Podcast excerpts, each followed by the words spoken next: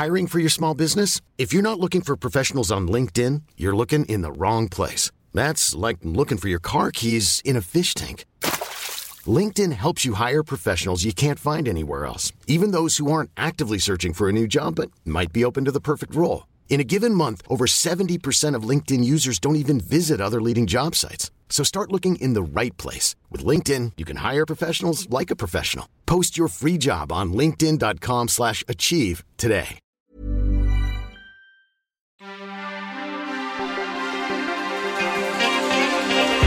Bisous. Bienvenue dans We Love Série, votre rendez-vous dédié aux séries, d'où le nom. Du coup, c'est plutôt pratique. Un podcast We Love Cinéma et dans We Love Série, eh bien, on reformate pour encore plus de plaisir. J'ai un peu volé ce slogan à un autre type de produit, mais je me suis dit qu'ici ça marchait bien aussi.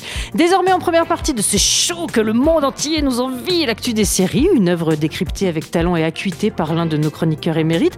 Et ensuite, un invité de prestige viendra décortiquer sa série culte.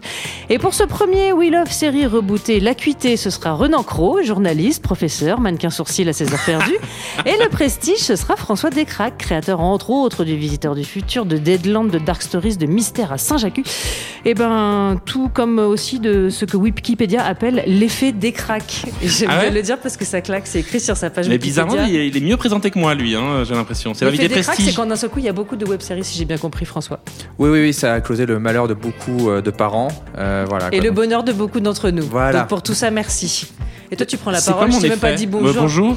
Bah, c'est le mannequin sourcil. J'avais rien de plus. Ah, a pas changé, hein. Vous avez le droit d'interagir tous les deux, mais ce sera décompté de votre temps de parole. Et passons donc à l'actu du jour. Disponible sur Netflix et au programme aujourd'hui Lock and Key, d'après le comics écrit par Joe Hill, le fil, de- le fil, non, le fils, parce que le fil, ça n'aurait aucun intérêt. Le fils de Stephen King et showrunné par Carlton Cuse, l'un des hommes derrière Lost. Et hop, le point Lost est atteint dès la Tout de suite. Ah ouais, ouais, rebootée. d'accord. Une drôlement chouette série. Alors bon, ce que je vais vous raconter du coup n'a rien de très chouette, mais après le meurtre de leur père dans d'étranges circonstances, les frères et sœurs Locke emménagent avec leur mère à Key House, leur maison ancestrale où ils découvrent des clés magiques potentiellement liées à la mort de leur père. Hey, check it out. We're here. Welcome to Key House. I could never get your father to talk about his life here.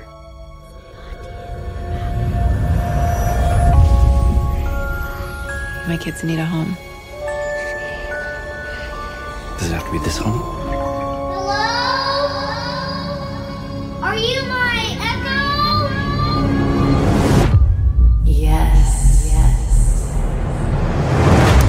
Renan Cros, on dit quoi? On dit euh, série de science-fiction ou coming of age story?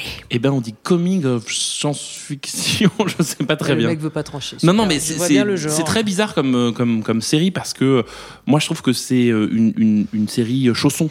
C'est-à-dire, euh, c'est une série dans laquelle on, on met ses pieds comme ça ou ses mains comme vous voulez. Donc le concept du chausson, en Voilà. quelque sorte. Et on est à la maison, on est content. C'est-à-dire C'est- que c'est soit ses pieds, soit Ça, des pommes. Oui, ça c'est vrai. Peu- Ou alors c'est une série moufle. C'est une série moufle peut-être. Mais on met pas ses pieds du Bah, coup. bah. Mais est-ce qu'on est à l'aise dans des moufles? Est-ce qu'on est plus à l'aise dans des moufles que dans des chaussons? Je lance le débat, répondez tout de suite. euh, On attend Mais vos je vois appels. très bien ce que tu veux dire. C'est une série extrêmement confortable. Oui, et en même temps qui part d'un comics qui ne l'est pas du tout. Et en fait, c'est là ce qui a beaucoup dérangé avec là les premiers retours sur la série, c'est que le comics est extrêmement brutal, violent, glauque, euh, avec vraiment des personnages très très durs et un très très très dur. Et Netflix, en se le réappropriant, il faut savoir quand même que c'est un projet qui date d'il y a très longtemps, qu'il y avait eu un premier pilote de la série qui avait été annulé. En gros, c'était un peu le truc inadaptable. Et tout d'un coup, ils réussissent à le reformuler via Carlton Cuse. Carlton Cuse, on connaît pour L'homme leur- derrière Lost. Exactement, l'homme derrière Lost. Et donc, qui a, qui, a appli- qui a appliqué, en gros, la formule Lost à Lock and Key, c'est-à-dire de faire du fantastique, non pas simplement un vecteur de récit, mais de faire du fantastique un portrait des personnages. C'est-à-dire que via le fantastique, on a le portrait intime des personnages et on a en fait un récit qui est un récit sur le deuil et sur le passage, de, évidemment, de l'enfance euh, à l'adolescence ou de l'adolescence à l'âge adulte. Et donc, tout d'un coup, moi, ce que je trouve très très beau et très émouvant dans cette série, c'est que je suis euh, en grand 8 total sur le, la science-fiction, sur la fantastique. Ça se mélange un peu dans, dans, dans la série, parce qu'il y a vraiment des éléments très fantastiques. Et puis parfois, vers la fin, ça se rapproche d'une espèce d'idée de science-fiction. Et ben petit à petit, comme ça, ce grand 8, il est euh, retravaillé par l'intime, par des émotions, par des, par en gros, moi, ce que j'adorais dans Dawson, c'est-à-dire la mélancolie adolescente. Donc pour moi, c'est vraiment le mélange entre ce que j'adorais dans The Haunting of Hill House, par Ouais. exemple, ou même dans de grandes séries fantastiques, et cette espèce d'adolescence pop qui est celle de Lock and Key où la mélancolie vient de on tourne des films à la maison, ça ça devrait plaire à, notre invité, c'est-à-dire l'idée de, tourner des films quand on est adolescent, de se raconter des histoires, de se faire peur. Et tout d'un coup il y a vraiment ça dans la série. Tu disais c'est moins noir que le comic, certes, mais précisons quand même que c'est pas fait non plus pour, euh, pour les trop petits, parce que la scène de, la scène de meurtre du père est quand même. euh, Là, Oui. on est dans. un- C'est ça qui est très étrange en fait, c'est-à-dire qu'avant de partir en science-fiction, c'est quand même ancré dans une réalité qui est hyper C'est traumatique. brutale. Mais comme C'est Lost, vraiment, euh, comme Lost, c'est une série traumatique. Oui, c'est une sûr. série traumatique. Mais après, euh, euh, par exemple, François, euh, vous qui avez fait Deadland, vous savez la Tu difficulté. Bah, je sais pas, je le vois, je le tutoie. J'adore. Bah, moi, c'est mon côté journaliste. Alors. Monsieur Descraques. Monsieur Oui, Descraques. Non mais oui. François, toi qui as fait Deadland, tu sais la difficulté de tenir du fantastique et des personnages en même temps. Et donc, moi je trouve que c'est là la réussite, c'est que ça tient, alors Ouais. vraiment ça ne devrait pas tenir. Bah, c'était le plus dur, c'est de, de- quand on a fait Deadland, euh, c'était de, on a mis beaucoup de temps à trouver le mélange euh, fantastique euh, réalité, Mm. quelle était la notre, quelle était la mythologie de la série et surtout quelle, quelle part on, on- on allait expliquer ou pas expliquer. Et c'est vrai que plus tu l'expliques, plus ça devient plutôt de la science-fiction dans ce cas-là. Ouais, c'est ben, c'est- là où Lock and Key joue avec Ouais. ça, parce qu'il y a un mécanisme, donc il y a des, il faut comprendre qu'il y a des clés qui font de l'ASMR aux enfants. Le, hein, le- c'est elles le- petit garçon qu'on a entendu appeler Mm. son écho, il se trouve que l'écho en question est une jeune femme qui envoie donc ce petit garçon récupérer des clés qui se Mm. trouvent partout dans la maison et des clés qui donnent accès à des endroits auxquels normalement tout être normalement constitué n'a pas accès. Exactement. Et donc, Soit ce- ses souvenirs, son cerveau. le- Et donc il y a toujours un mode d'emploi en fait. C'est ça qui est assez génial, c'est qu'il y a un jeu de mode d'emploi comme la science-fiction. On va nous expliquer à quoi servent ces clés, comment elles fonctionnent. Mm. Et donc il y a un côté très didactique qui est à mon avis problématique euh, pour certaines personnes. C'est-à-dire que c'est trop Ouais. lent et ça raconte petit à petit les choses. Mais en même temps, je trouve ça tellement agréable. J'ai vraiment, on vit tellement dans une ère où la série télé est tellement compliquée, où c'est tellement euh, intelligent que là il y a presque un côté low profile de la série où en fait on suit ces personnages, on suit la découverte des clés. J'ai poussé des petits cris à chaque Le découverte. profile, mais pas cheap. Hein. Non, mais C'est plutôt bien réalisé. C'est, ça- c'est- en fait, pour moi, c'est une série des années 90, voire même, Ouais. alors, on va dire une série des débuts des années 2000. C'est-à-dire vraiment une série qui fonctionne sur le plaisir de la narration Ouais. des personnages. C'est pas extrêmement politique, c'est pas extrêmement complexe, mais en même temps, je suis à la maison, je suis content de les retrouver et je veux savoir ce qui se passe ensuite. Non mais le- bah, après le- ça tient aussi euh, enfin le, le- ce qui marche bien ça tient au, au mélange très réussi de tout ce qui se passe effectivement à base de SF dans la maison et le quotidien de ces gens qui effectivement ont un deuil à, à vivre, à réparer, à apaiser. C'est-à-dire que le collège est plutôt pas mal. Je trouve que Ouais. même les éléments de SF qui viennent s'appuyer sur le, le- le- ce qui se passe généralement dans les collèges et dans les lycées marchent assez bien. Ouais, C'est-à-dire que la boulie, d'un seul coup, bon bah, on va s'en Mm. servir aussi pour en faire de la SF. Enfin, tout, tout marche assez bien. Je trouve tout s'imbrique bien. Même la maman, l'espèce de mère courage, qui, dont on sent qu'elle a un pet au casque, on sait pas bien quoi, on l'apprend en cours de route, et qui elle en même temps est un peu tenue à l'écart de l'intrigue parce qu'il se trouve qu'il y a que les enfants qui entendent les clés, sinon ce n'est pas drôle. C'est- ça marche Mais assez bien. on, on aurait diffusé cette série lors de la trilogie du samedi, tout le monde aurait trouvé ça normal. Ouais. Il y a ce côté-là, c'est-à-dire, euh, je sens que ça parle à François, la trilogie du samedi. Oh oui. Mais Il veut parler de Buffy après. Bah, ah, oui, bah je, voilà. je suis venu pour ça. Mais non, mais c'est moi, je- je- j'ai j'ai retrouvé ce plaisir-là, et en même temps, c'est difficile parce que effectivement, quand on relit les, les comics, ils sont beaucoup plus denses, beaucoup plus complexes. Et ce qui est assez fort, c'est que le travail d'adaptation, en fait, on peut lire Ouais. les comics et voir la série. Et c'est deux salles, deux ambiances, et c'est presque deux histoires différentes. Il y a vraiment des choses qui apparaissent dans la, dans la première saison de Lock and Key sur Netflix, qui apparaissent de manière très tardive dans les comics. Et donc, c'est vraiment, je trouve, une adaptation assez brillante pour ça, parce que l'un n'empiète pas sur l'autre. C'est vraiment un dialogue entre les deux. Oui, et puis encore une fois, ce qui est aussi euh, très agréable, et ce qui, ce qui a aussi été reproché à la série, c'est-à-dire qu'on a accusé un peu la série de surfer sur le succès de Stranger Things, parce que tout se joue à hauteur de gamins. Oui, mais bon, euh, il y a eu des gamins avant Oui, Stranger Things. Enfin, il y a un moment. Euh, les pas- Goonies, par exemple. Oui, les Goonies, euh, voilà, euh, E.T. Non, mais euh, voilà, En même temps, c'est pas le du mélange SF et gamins qui vivent leur. Mais c'est leur pas, adolescence. c'est pas du tout le même ton Non. et la même tonalité, le même rapport au récit. Ça, ça va deux fois moins vite que Stranger Things. C'est-à-dire que, Ouais. d'ailleurs, Stranger Things, quand on, on explique que c'est un pastiche de série des années 80-90, c'est pas du tout le même rythme. C'est-à-dire qu'il y, a un- il y a un truc dans Stranger Things très très contemporain, de rythme, de, de- de personnages qui avancent. Là, il y a presque un truc.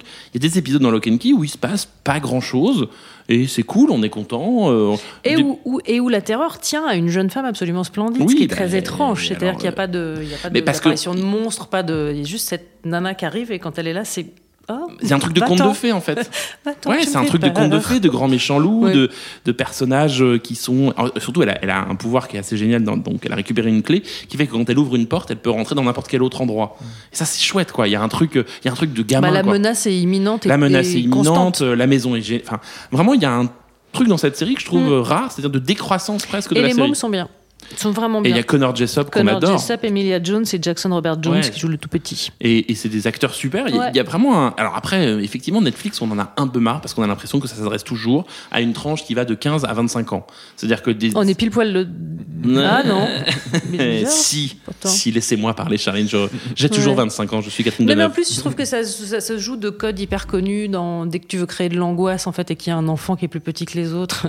Bah, évidemment, c'est lui qui a tout compris depuis le début, et c'est évidemment celui qu'on n'écoute pas et que de préférence on laisse tout seul. Ouais, mais c'est chouette d'avoir ça. d'avoir. En fait, il y a un- y, a côté euh, réactivation de clichés, de récits, Ouais. qui, contrairement à Stranger Things, ne joue pas sur une fonction doudou, mais joue sur, au contraire Ah non. sur une fonction de, de plaisir du conte de fées. C'est-à-dire vraiment, Mm. euh, il y a vraiment une structure de conte avec des, des méchants, des adjuvants, des opposants, des personnages.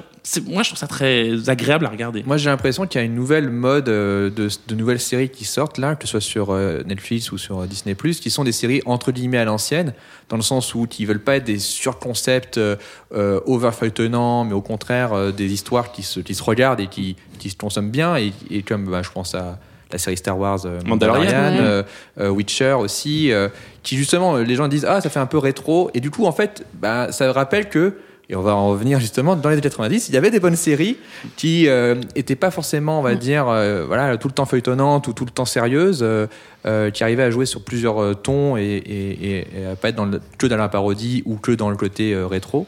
Et donc du coup maintenant j'ai l'impression qu'on y revient. C'est presque un retour au premier degré. C'est-à-dire qu'on a tellement habitué aux fictions Ouais, au troisième, absolument. quatrième, Absolument. cinquième Il n'y a degré. pas de double ou de tri- triple lecture. C'est très clair, c'est ouais. très évident. C'est-à-dire que quand la série a besoin de nous faire comprendre que euh, la scène en question, c'est un une métaphore du deuil, bon, bah, le gamin se transforme en fantôme hein, et, et observe la question de la mort et tout ça. Donc c'est vraiment très très premier degré. Alors ça peut déstabiliser, c'est même un peu, un peu désagréable pour ça, mais moi ce que je trouve très agréable, mais c'est peut-être parce que nous sommes des vieux cons, c'est-à-dire qu'on retrouve un plaisir, encore une fois, trilogie du samedi, comme tu dis, d'histoire, de plaisir du récit, de plaisir des personnages. Moi j'ai très envie d'une saison 2, de savoir ce qui leur arrive en fait tout simplement. Bah, il va y en avoir une. Bah, j'espère bien. ne, ne spoilons rien, mais non, mais effectivement, tu as raison, même sur des concepts qui peuvent être euh, difficiles à matérialiser à l'écran. Je pense par exemple à la jeune, la jeune fille, le- Mm. l'adolescente, qui donc elle a la clé qui lui permet de rentrer à l'intérieur de son cerveau, ses souvenirs, etc. Et Ce qui serait le bordel décide, si je faisais ça, qui. Mm. se décide à se débarrasser de sa peur, c'est-à-dire qu'elle elle emmène de son cerveau le- la créature qui est censée représenter la peur, elle la ramène dans le vrai monde et elle l'enterre. C'est un truc que je trouve assez génial quand même. Littéral. Et du coup, elle devient complètement euh, sans peur, sans reproche et du coup sans tabou. Donc ça devient une toute autre personne, Et mais c'est une vraie réflexion, c'est un Ouais. vrai. Et, mais on- et c'est pour ça que je pense que d'ailleurs euh, nos amis les milléniaux n'ont pas aimé la série parce qu'elle est au contraire peut-être trop premier degré. On n'est pas des millénials Non, je crois pas. Ah, je- je- Si, si, moi, je suis bien sûr que On oui. est des milléniaux, nous? On est fin millénial mais un peu ouais. Je suis né en tout de suite. Ouais, bah, Je croyais Ouais. que les milléniaux c'était ceux qui étaient nés dans les années 90, 2000. Non non non non, ça va à 82 je crois ou 3. euh. C'est ton année de naissance. non non non non non. non, non. J'ai défini la- Je les suis un millénial. Et je précise aussi que la maman est jouée par cette comédienne qui s'appelle Darby Stanchfield, qu'on avait adoré dans Scandal. Scandal. Voilà. Voilà. Juste pour citer le. A parce un que point j'avais et un besoin. point Scandal. Voilà. T'as remarqué que j'ai toujours pas dit Molo Molito et que les auditeurs Ça sont va en- venir bah, au bout d'un évidemment. moment, ça va Mm, venir. Euh, convaincu ou pas, François? Non, Euh, moyen. intrigué, J'ai trouvé si, que si. vraiment ce que vous avez raconté, c'était super par- chiant, voilà. ça m'a pas fait envie. Par la série oui, par vous non. Bon, ça s'appelle Lock and Moi, Key. moi, j'aimais beaucoup ce que faisait François Descraques avant, qu'il parle. Ah bah oui, bah là oui. Ça s'appelle Lock and Key et c'est disponible sur Netflix. Nous, on dit oui. Bah, on dit oui. Et François dit moi. Dirais-je à voir. Ouais, on verra. Il fait, la, il fait la tête de Télérama, tu fais. mais- Non, non, mais vraiment, ça m'intéresse, hein, vraiment. C'est juste que j'ai pas, j'ai pas eu le temps, je l'ai pas vu. Je voulais pas euh, critiquer une série que j'ai pas vue. Je suis pas comme vous. Moi, Voilà. Je peux pas me on l'a pas vu, hein, pardon, on, on l'a pas vu. En fait, on parle, mais on l'a pas vu. Allez, on passe maintenant au choix de notre invité.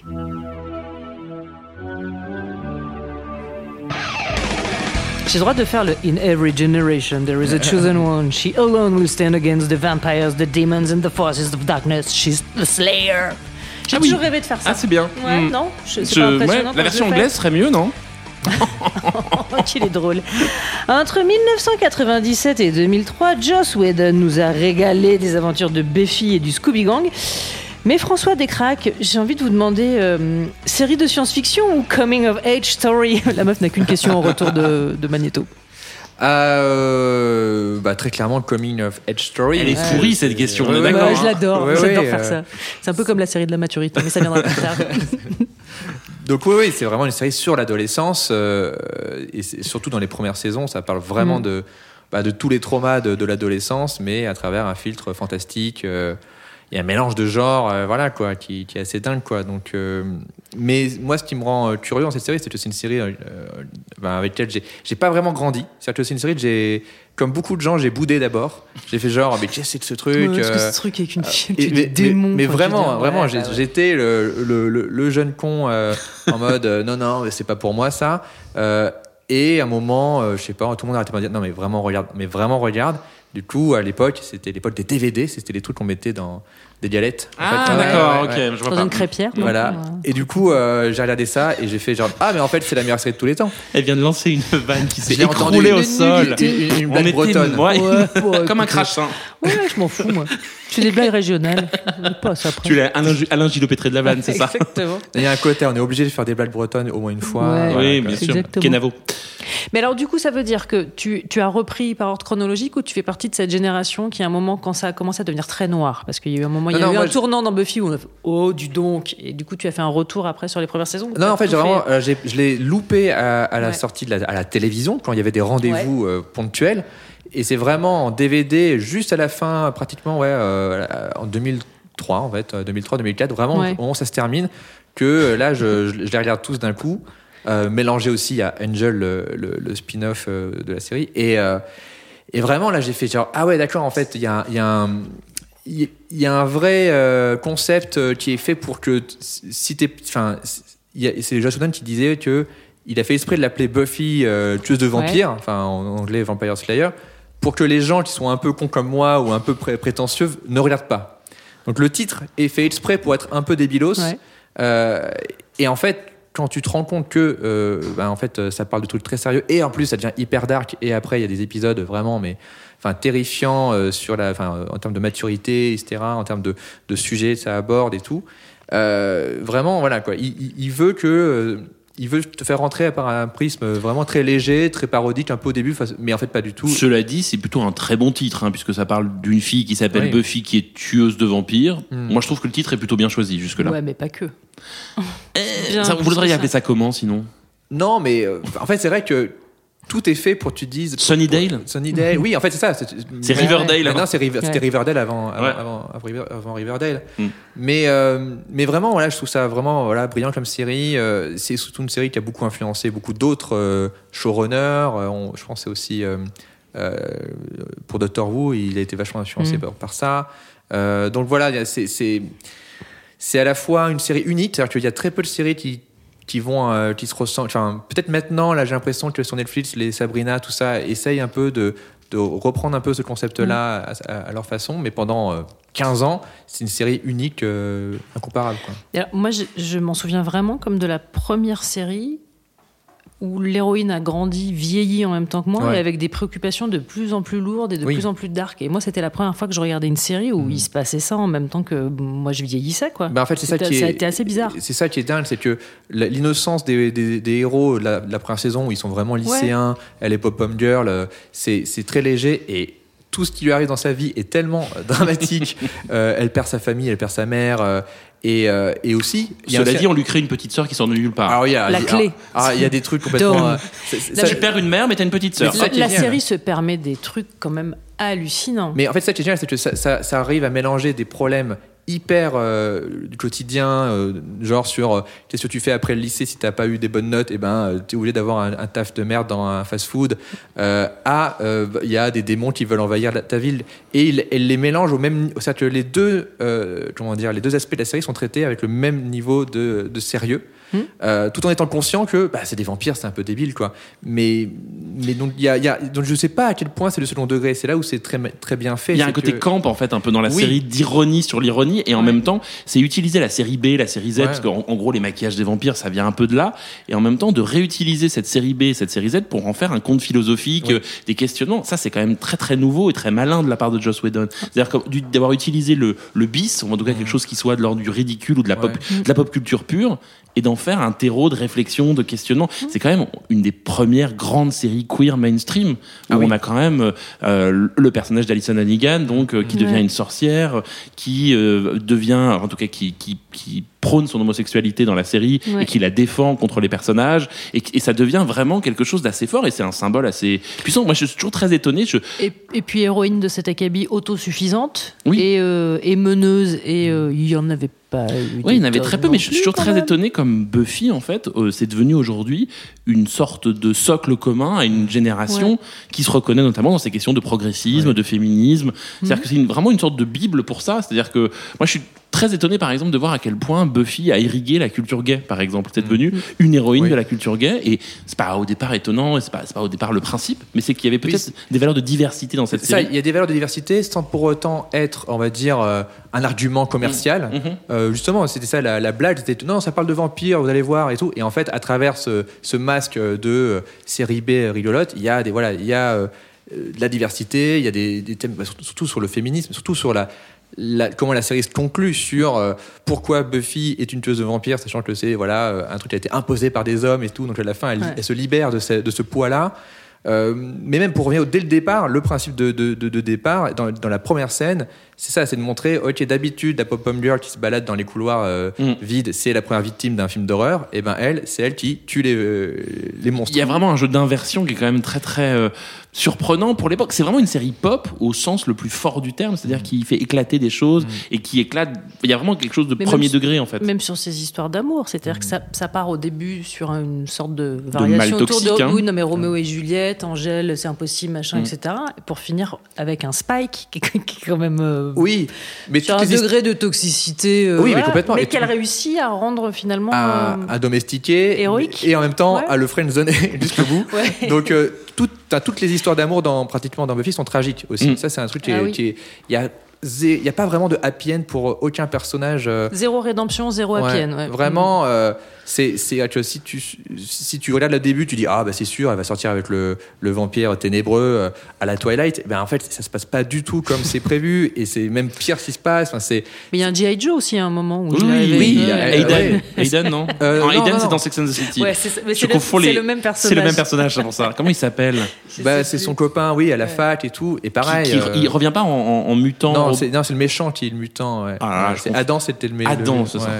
Mais pff, y- et en plus, il y a des trucs tellement euh, pointus mais bien faits, comme un personnage qui à la base est un figurant, mais littéralement un figurant dans les premières saisons, qui est un gars qu'on bouscule tout le temps, euh, qui est juste une espèce de nerd en mode ouais, bah, lui c'est il se fait tout le temps bousculer, donc c'est Jonathan, je crois, Mm. qui en fait, à force des saisons, devient un- a de plus en plus de dialogue et il devient le méchant d'une des saisons tellement qu'il dit bah oui, en fait j'en ai marre depuis ça fait quatre saisons que je me fais bousculer et qu'on on, on me traite comme de la merde. C'est et ben, celui je- qui se fait peler, on est d'accord. hein. et après, ça se termine très mal pour lui au final. Donc, je- et euh, C'est a- ça, hein, c'est lui que. Willow retourne et ouais, pèle, ouais. euh, pèle à vif. euh. Mais cette- c'est- cette- cette- non mais là, pardon. Non, mais mais voilà, On peut parler de cette scène. On est quand même dans une série qui était marketée à la base comme une série teen. Il y a quand même une sorcière qui Ah oui, retourne la peau d'un mec intégralement. Je me souviens vraiment visuellement, il y avait un truc de ah, oui, ouais. ouais.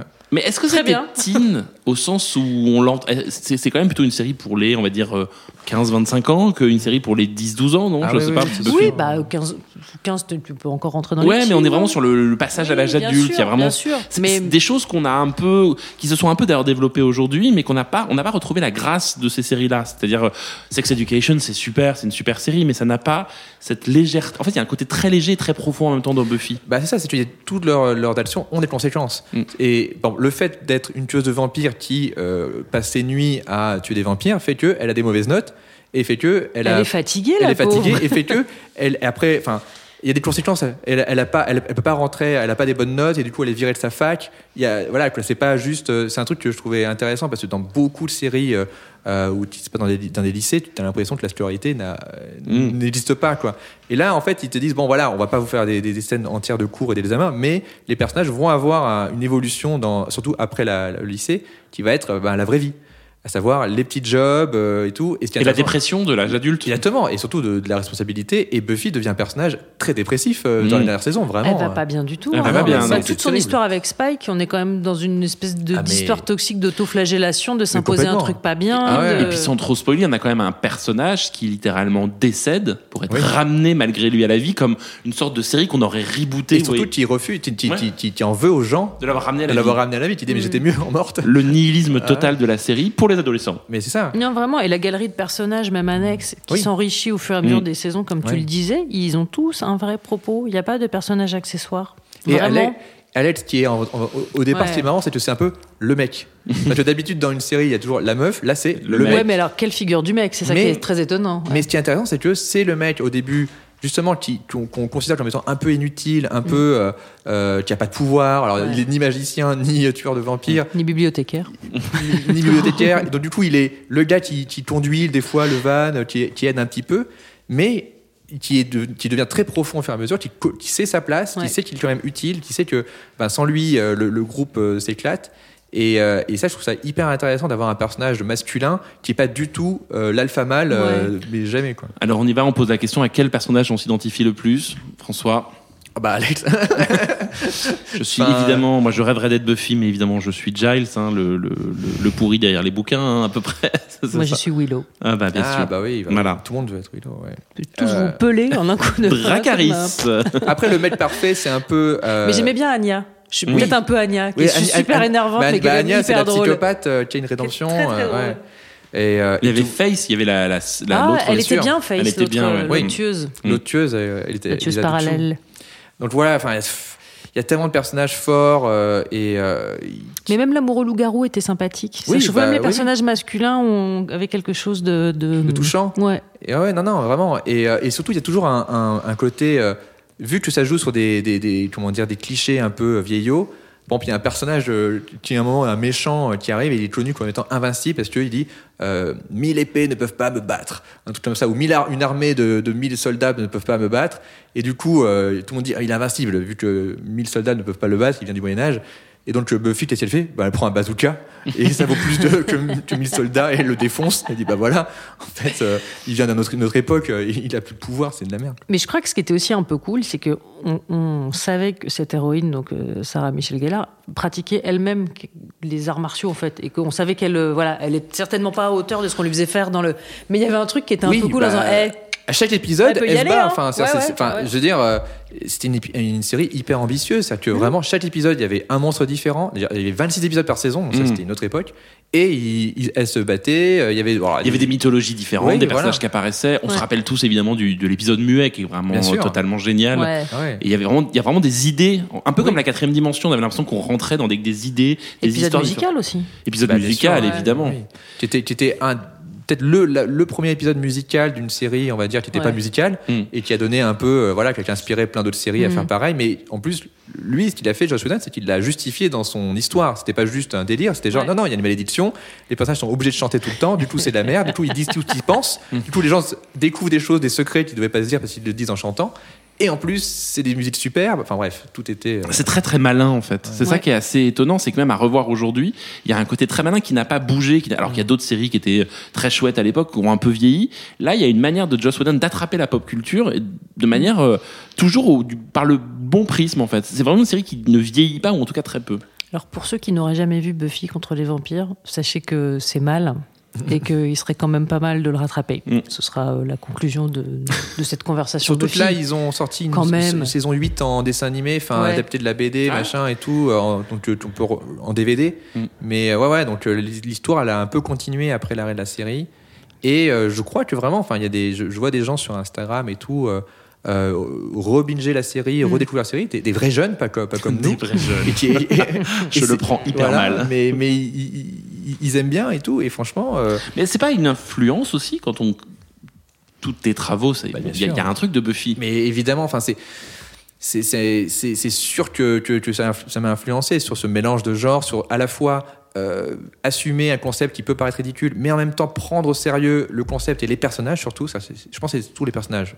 Enfin, Dans le visiteur, il y a vraiment ça. c'est ça, c'est que on, on a beau avoir un concept un peu, un, peu- un peu étrange et, un- et assumé, un peu débilos. On s'est dit, et si on prenait la blague au sérieux et on, on c'était ça la, la blague sur le du futur, c'était au départ, c'était limite un, un court métrage sur un mec qui vient du futur qui dit, euh, j'ai passé de canette, et on s'est dit, ok, d'où il vient, on veut savoir d'où il vient. Ok, bon, quelle saison.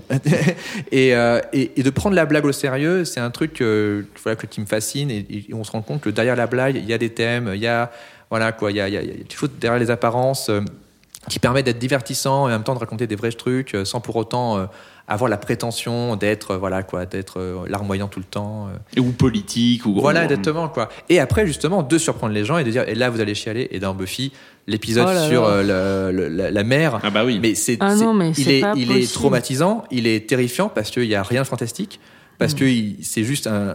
Ça devient du Bergman. Bah, un les moment. deux traumas, c'est celui-là, c'est l'épisode de la maman et l'épisode de Tara. Oui, aussi, pareil, une violence Oh là là tellement. là euh, là là là. Mais su- soudaine, quoi. ouais, enfin, voilà. un truc un peu genre. Ah, Et pas magique. Pas du Ah, tout magique. ah, non, pas du tout. Et c'est La vie, les gars, la vie, bienvenue.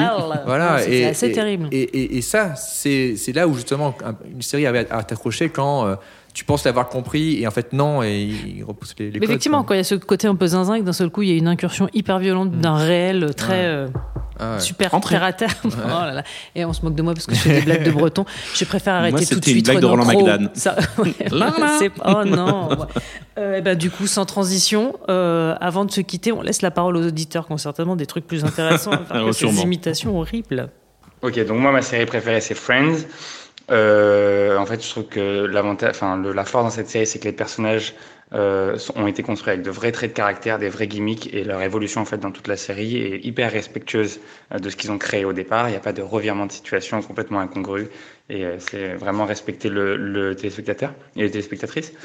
Euh, ce que j'aime aussi, c'est que pendant tout le long de la série, on a toujours un et ou une préférée. Et en fait, tout ça, ça évolue avec l'âge, parce que ça traverse les générations, mais aussi avec le nombre de lectures.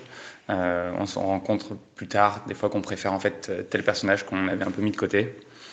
Hum, et puis en fait, on est tellement tout le temps avec eux, euh, et on s'identifie tellement que c'est comme une deuxième famille. On a l'impression qu'on les connaît, on est sûr même de les connaître et d'avoir tout fait avec eux. Et je pense que le secret d'ailleurs de leur amitié, c'est qu'ils ne se jugent jamais, en tout cas jamais sévèrement.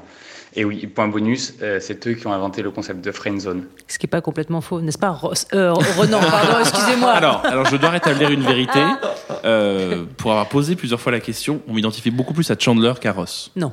Ah, si. À cause des pulls, mais sinon, en vrai, vous êtes, enfin, complètement Ross Geller. Mais on en revient, ceci dit, à ce ce qu'on vient de dire, c'est-à-dire de l'importance de bien traiter ses personnages. De ça, ne pas mais- faire n'importe quoi et de, de, de, de garder une psychologie qui reste cohérente avec ce qu'on nous montre dès le début. C'est l'intérêt des séries, c'est-à-dire que euh, plus que de- dans les films où les films peuvent se tenir sur une intrigue forte euh, d'une heure et demie et, et des séries, tu peux avoir des mauvaises intrigues euh, ou, ou des intrigues que tu, tu oublies, mais si les personnages sont pas forts, c'est une mauvaise série, c'est tout quoi. Non, mais surtout, en plus, tu te le prends pleine balle par les téléspectateurs. Moi, je Mm. me souviens que dans Friends, quand il y a eu la phase euh, Oh, Joey oui. Rachel. Oh là là. Oui, c'est la- no, c'est- it's oui, a big no. c'est- no, c'est- no, c'est no. fou comment- Ça peut pas.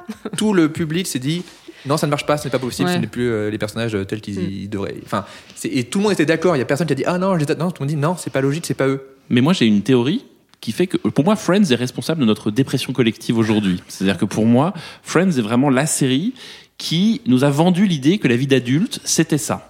C'est-à-dire que ce que je trouve, moi, c'est vraiment ma série préférée aussi. Donc, euh, je trouve fascinant quand je regarde Friends, il n'y a aucun contrat social, il n'y a aucune contrainte sociale. Les personnages travaillent quasiment pas ou quand ils travaillent, Euh, c'est une si. blague. Non, c'est une blague C'est quand juste ils que tu travaillent. ne sais pas quel métier fait Chandler. Mais après, c'est pas. Mais justement, ça, c'est vraiment l'idée de la vie d'adulte la plus absurde, le métier dont on ne sait pas ce que ça signifie. Quand il travaille, c'est soit pour monter en, en carrière, et ce n'est absolument pas une contrainte sociale. Comment on peut vivre dans ces appartements-là à New York avec Bah, les Geller, ils ont quand même un métier. Non, mais c'est surtout Euh, le- Professeur Geller, Non, mais, il est euh, pas Oui, mais par exemple, c'est Joey. Joey surtout le communal Ouais. qui travaille jamais Ouais, c'est c'est une blague en fait. Tout est, toi, tout est une blague. Les relations sociales, les parents, c'est une blague. Tout est une blague. Ça- C'est vraiment une série qui crée l'idée que euh, finalement la réalité c'est joué. Moi ce que je trouve fascinant dans cette série, c'est que ce sont des, des, des- vraiment des gens qui sont euh, infantiles. C'est-à-dire quand vous regardez la série avec un œil adulte, vous dites ah Ils sont non. jeunes, ils sont comme. Oui, ça- mais, voilà. mais non mais ce qui est triste c'est que quand on a découvert la série on était jeunes ils étaient plus vieux du coup Ouais. on disait C'était- ah, c'est ça la ce vie d'adulte. voilà. Voilà. et maintenant quand on regarde on est plus vieux qu'eux on est plus vieux qu'eux et on se dit mais j'ai pas eu cette vie-là. Pareil, il n'y a pas de notion d'intimité dans cette série. Pardon, mais moi je, je vis dans un monde où quand on rentre chez moi, on tape à la porte et on rentre. Et donc c'est fascinant parce que la série a drôle. provoqué, oui, Ouais. mais elle a provoqué une sorte de rêve, de réalité comme ça alternative. C'est pour ça que je la trouve magnifique cette série parce que c'est un, c'est presque un antidépresseur. mais C'est un rêve commun tout Oui, le monde tout le monde l'a tout le monde a ce code là tout le monde a cet, cet idéal là Exactement.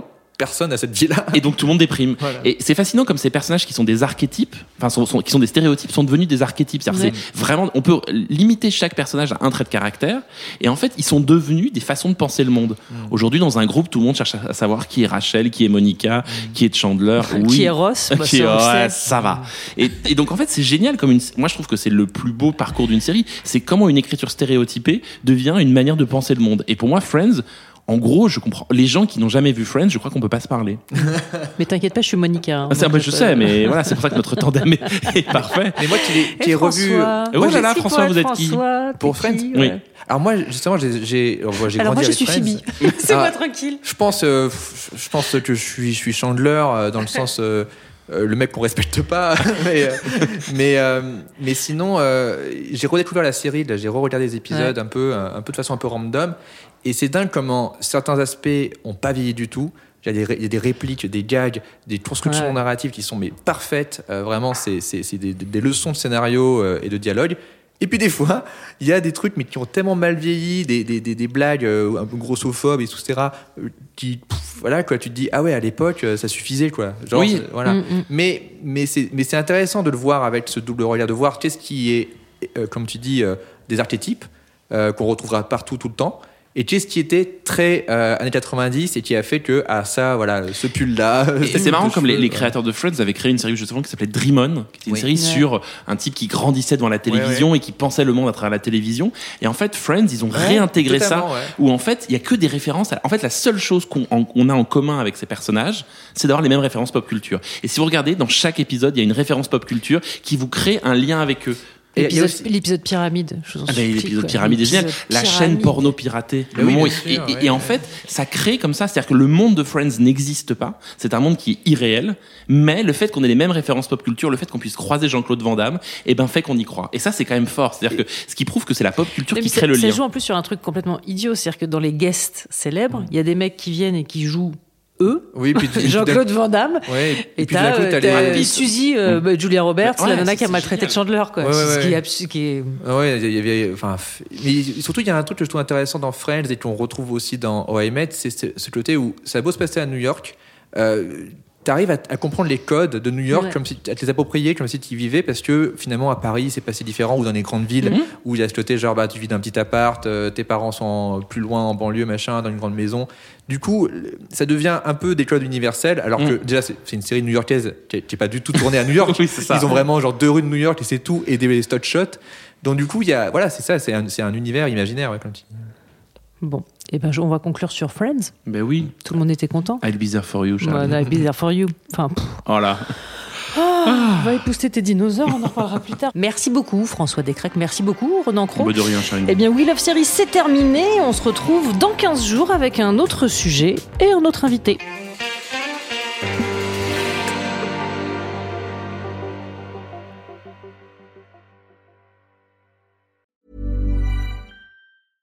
When it comes to your finances, you think you've done it all. You've saved, you've researched, and you've invested all that you can. Now it's time to take those investments to the next level by using the brand behind every great investor, Yahoo Finance. As America's number one finance destination, Yahoo Finance has everything you need, whether you're a seasoned trader or just dipping your toes into the market. Join the millions of investors who trust Yahoo Finance to guide them on their financial journey. For comprehensive financial news and analysis, visit yahoofinance.com, the number one financial destination, yahoofinance.com.